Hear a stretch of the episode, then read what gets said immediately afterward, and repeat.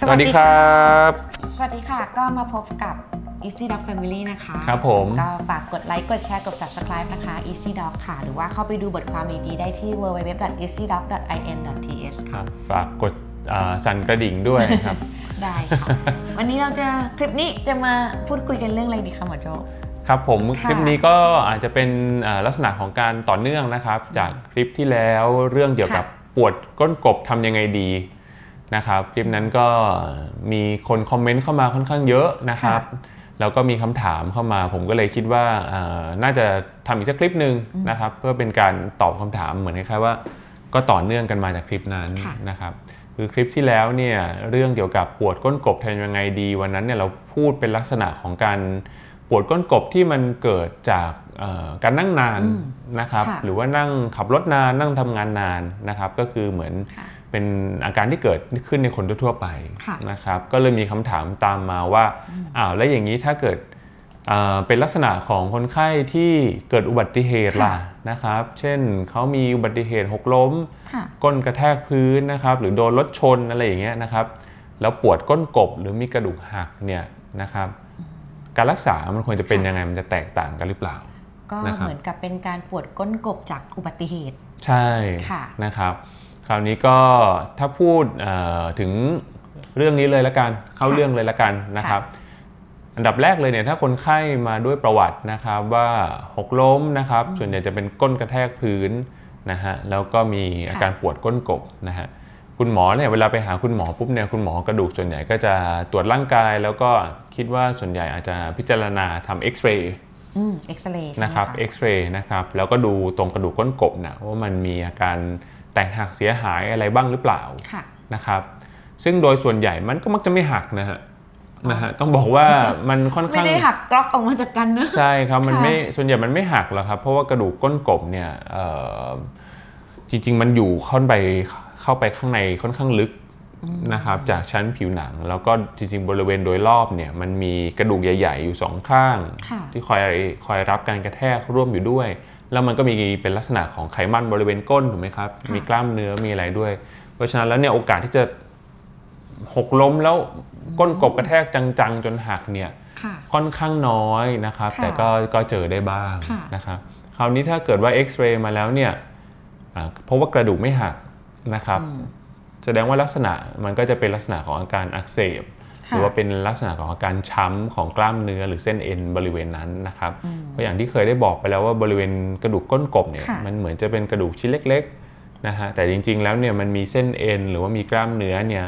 มาเกาะที่ตัวมันเนี่ยค่อนข้างเยอะหลายเส้นเลยนะครับมันก็จะทำให้มีอาการอักเสบหรือเอ่อบวมช้ำอะไรอย่างเงี้ยได้ง่ายค่ะนะครับการรักษาเนี่ยจริง ๆ ก็ถ้ากระดูกไม่หักนะครับการรักษาก็จะคล้าย ๆกับเอ่อ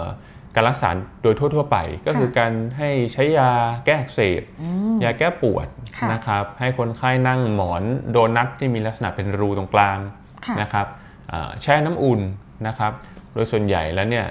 รักษาแค่นี้ก็มักจะดีขึ้นค่ะนะครับ หรือถ้าคนไข้สะดวกก็อาจจะมีการเพิ่มการทำกายภาพบำบัดเข้าไปนะครับ ใช้คลื่นอัลตราซาวน์นะครับคลื่นเลเซอร์ shock wave อะไรว่าไปให้มันลดอาการอักเสบนะฮะ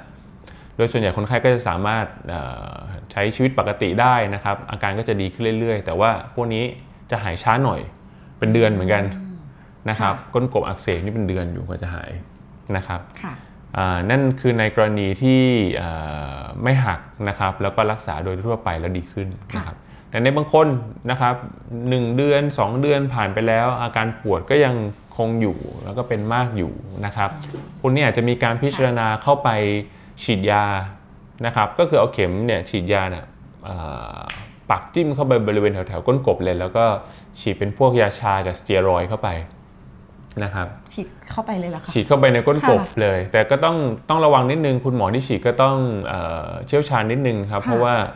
ถ้าฉีดพลาดเนี่ยมันจะเอ่อเลยก้นกบเข้าไปแถวๆไปลำไส้ไปอะไรได้ลำไส้ใหญ่โอ้แต่ไม่ต้องดมสลบเนอะไม่ต้องครับไม่ต้องดมไม่ต้องครับจริงๆก็ใช้การคลำคลำๆแล้วก็ สามารถทำได้เลยค่ะนะครับก็ส่วนใหญ่ก็อาการมักจะดีขึ้นตามลำดับนะฮะต้องนั่นฉีดบ่อยไหมคะหมอโจ้อันนี้ ก็ส่วนใหญ่แล้วนะครับค่ะเท่าที่พบเนี่ยหนึ่งถึงสองครั้งส่วนใหญ่ก็มักจะเอาอยู่นะฮะอืมโอเคใหญ่ก็มักจะเอาอยู่ค่ะนะครับ แต่ว่าถ้าไม่ดีขึ้นจริงอืมๆนะครับ หมายถึงว่าฉีดยาไปแล้วก็ยังไม่หายปวดค่ะนะครับ คราวนี้ก็อาจจะเริ่มยุ่งยากขึ้นนิดหนึ่งแล้วอาจจะต้องไปถึงการเข้าไปใช้จี้ไฟฟ้านะครับ เข้าไปจี้บริเวณเส้นประสาทบริเวณโดยรอบเนี่ยค่ะนะครับ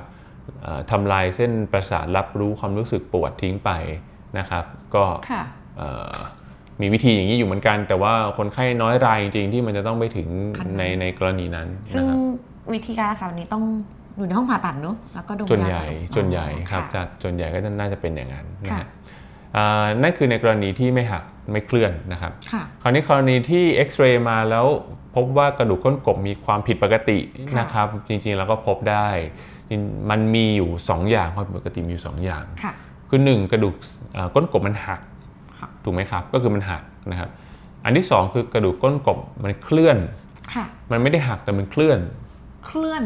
เคลื่อนจากนะคตำรับแหน่งเดิมของเขาเคลื่อนจากตำแหน่งเดิมของเขาใช่ครับอ๋อคือมันค่ะต่างกันนิดนึงนะครับ เพราะว่ากระดูกก้นกบเนี่ยจริงๆคือถ้าภาตามภาษาอังกฤษเขาจะเรียกว่า coccyx bone ถูกไหมครับค่ะตัวกระดูก coccyx bone เนี่ยมันจะติดอยู่กับกระดูกกระเบนเหน็บอืมนะครับอะยากละเดี๋ยวขึ้นรูปรูปอินเสิร์ตให้ดูกระดูกกระเบนเหน็บ ซึ่งเราเรียกว่าเซครัมเนี่ยซึ่งก็ค่ะคือกระดูกแถวๆสลักเพชรตรงค่ะตรงบั้นเอวด้านหลังเราเนี่ยนะครับ ตัวกระดูกก้นกบมันจะเป็นส่วนปลายสุดของกระดูกเอ่อของกระดูกกระเบนเหน็บค่ะนะครับคำว่าเคลื่อนเนี่ยก็คือกระดูก 2 ชิ้นเนี้ย sacrum กับ coccyx เนี่ยมันเคลื่อนออกจากกันอืมนะครับมันเคลื่อนออกจากกันค่ะก็จะทำให้มีอาการปวดนะครับค่อนข้างเยอะมากนิดหนึ่งนะครับเอ่อในกรณีนี้เนี่ยการรักษานะครับถ้ามันเคลื่อนเนี่ยเราก็จะค่ะย้อนกลับไปเหมือนเหมือนการรักษาแบบปกตินะครับ กินยาทำกายภาพบำบัดปรับท่านั่งดูซิว่าดีขึ้นไหม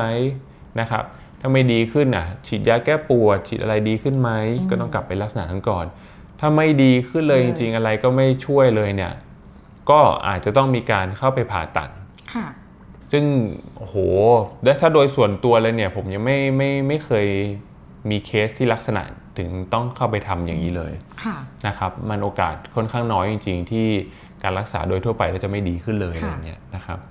ส่วนในกลุ่มสุดท้ายแล้วเนี่ยคือกลุ่มที่เอ็กซเรย์มาแล้วมันมีกระดูกก้นกบหักค่ะถูกไหมครับกระดูกก้นกบหัก ซึ่งการรักษาก็เหมือนเดิมครับค่ะแล้วก็ต้องกลับไปทำการรักษาแบบเดิมก่อนอืมนะครับถ้าไม่ดีขึ้นจริง ๆ ก็เหมือนกันฮะเราจะต้องผ่าตัดเข้าไปหรือเปล่านะครับแต่โดยส่วนใหญ่แล้วเนี่ยโอกาสเกิดขึ้นค่อนข้างน้อย เพราะว่าค่ะถ้ามันเป็นกระดูกหักเนี่ย โดยธรรมชาติของร่างกายเนี่ยนะครับประมาณเดือนครึ่ง 2 เดือนอะไรอย่างเงี้ยนะครับกระดูกมันก็มักจะสมานตัวติดกันไปเองได้ค่ะนะครับโอกาสที่ต้องผ่าตัดเนี่ยต้องบอกว่าน้อยมากน้อยมากจริงอืมๆนะครับเพราะฉะนั้น